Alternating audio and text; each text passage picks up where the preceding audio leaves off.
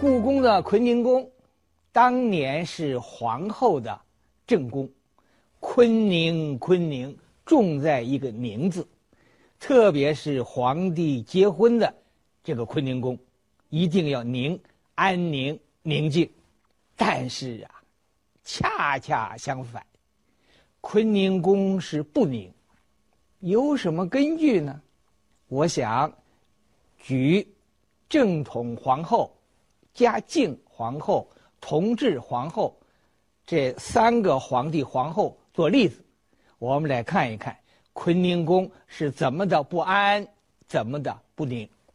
一，正统皇后，正统皇帝呀，名字叫朱祁镇，他九岁继位，到结婚的时候，家里头给定了钱氏做他皇后。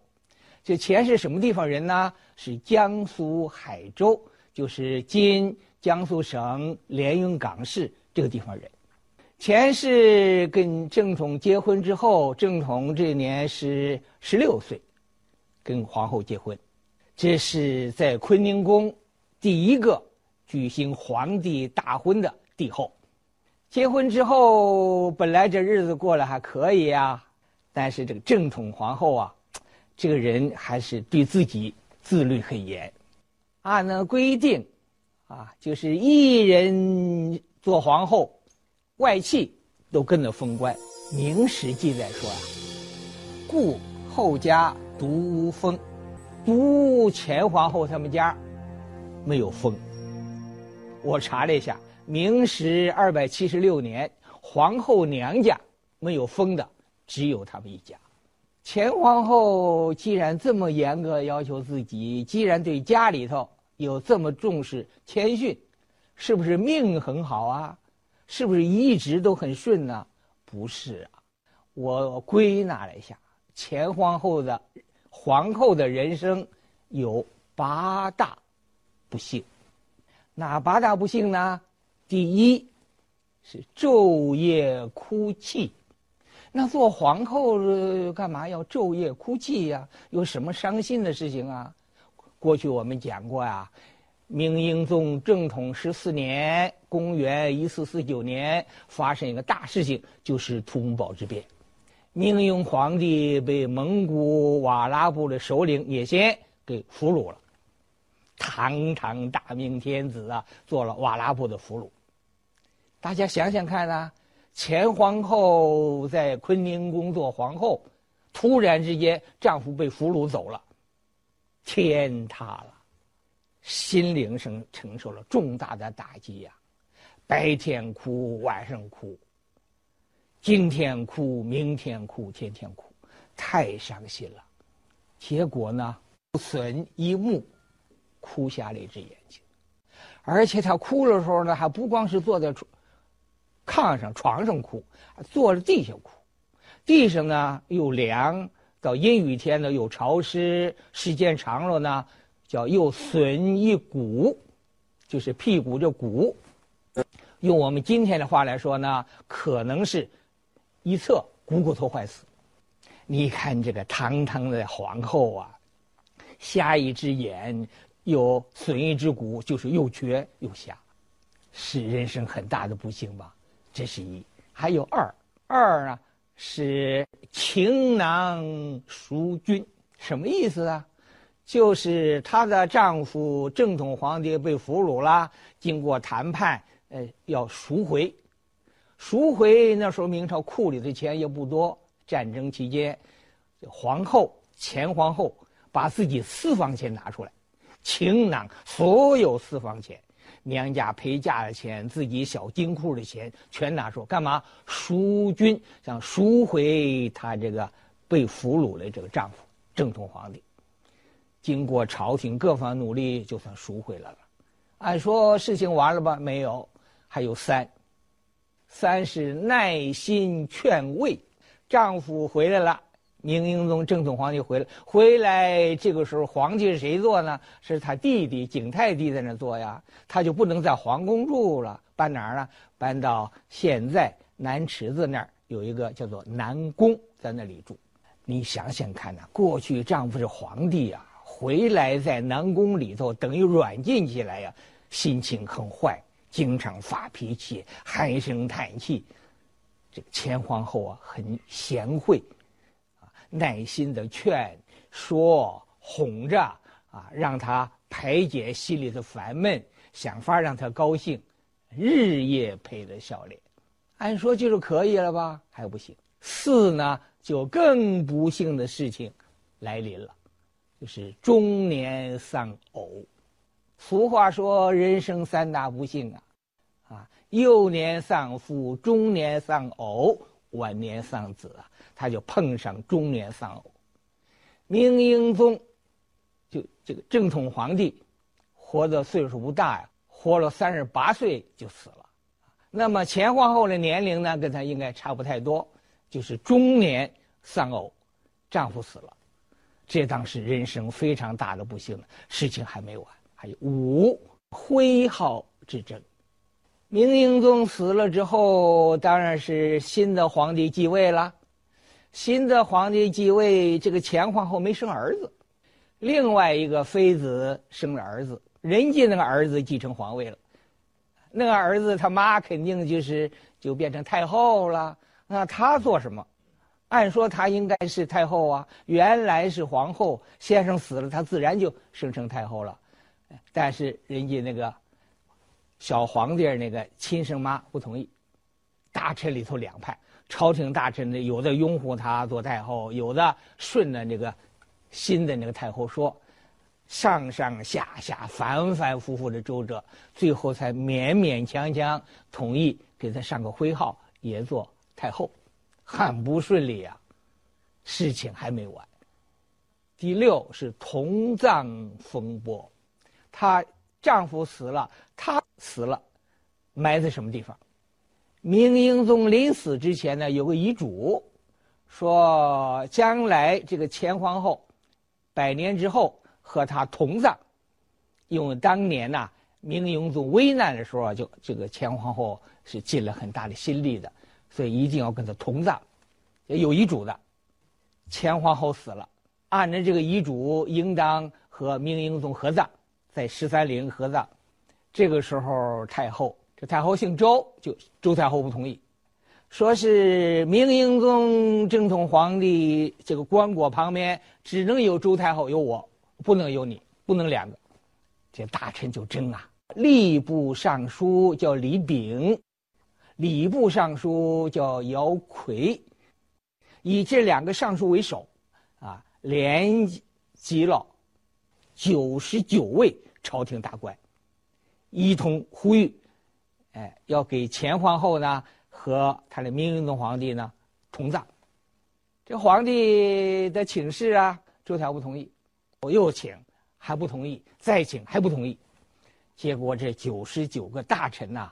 就到了皇宫里面那个文华殿，我讲过，文华殿前头的文华门，在文华门前跪着，来请求，不得了啊！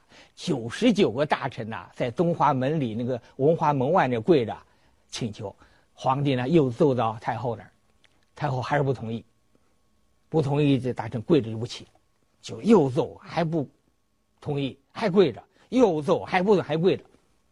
跪了四个时辰，自巳至申，就上午九点到十一点，是巳时；申时呢，就是三点到五点。我算了一下，少说跪六个小时，多说跪八个小时。用过去时间记的比较含糊一点。最后，周皇后算同意了，同葬了，事情还没完。还有第七个不幸，七是民间阻隔，这什么意思啊？什么叫民间阻隔呀？中间是明英宗的棺材，哎，左边是前皇后的棺材，右边是周皇后就周太后的棺材，这不就完了吗？不行，这个周太后啊，在阴间呢，还跟这个前太后俩争宠，怎么争宠啊？说这棺材不能离一边远，我这个棺材呀。离明英宗近点你这棺材远，则数丈之外，在这搁着。这大臣还不干，说算了算了，反正算同葬吧，也算遗嘱吧，还不行。怎么不行啊？就将来周太后的那棺材呀，和明英宗棺材中间得通着。前皇后就前太后这棺材啊，隔数丈中间不通，阻隔起来，在阴间还在争宠。后来说算了算了，阻隔起来呢也算同葬了，也算合葬了。事情完了吗？还没完，还有八第八个不幸。第八个不幸呢，就是不设牌位。这个时候前太后死了以后呢，奉先殿皇宫里奉先殿祭祀祖先房应该有他牌位的，但是。周太后不同意，说不能有他牌，只能有我的牌位，不能有他的牌位。争啊争啊争啊，争到最后，不设牌位，就前皇后啊，在奉先殿没牌位，就是不承认他呀，不是一个一个木头牌位的事，就是不承认这个地位啊。堂堂的，啊，明英宗正统皇帝的第一任皇后，从大明门坐花轿，经过承天门、端门、午门。这么抬进来的，最后奉先殿连个牌位都没有，八个不幸，所以我说这坤宁宫啊，啊，这是皇后第一个抬进来了，住在坤宁宫的皇就是不安，坤宁不安。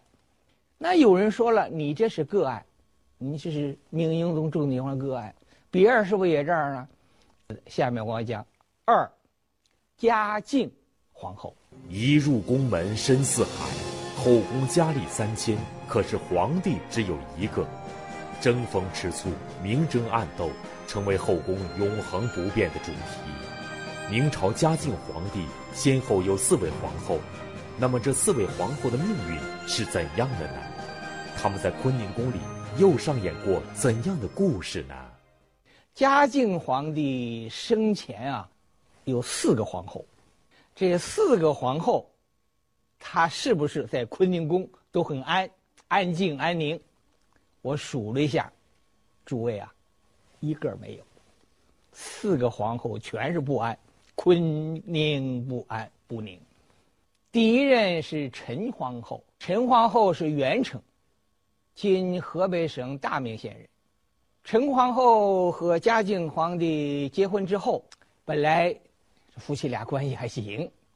有一天啊，这个嘉靖皇帝和陈皇后，就坐宫里头喝茶，啊，说话。哎，这个张飞和这个方聘，哎，奉茶上来献茶。献茶的时候，当手端着茶杯了。嘉靖皇帝这时候也就是二十三岁左右，很年轻的时候，啊，看到张飞这只手呢，这皮肤是又白又细又嫩又亮，很喜欢，就盯着看。注意啊，还没有像电视剧说呢，把手拿过来握一握、摸一摸，更没有像电视剧把抱到怀里，这些都没有，没有碰，就是看了看。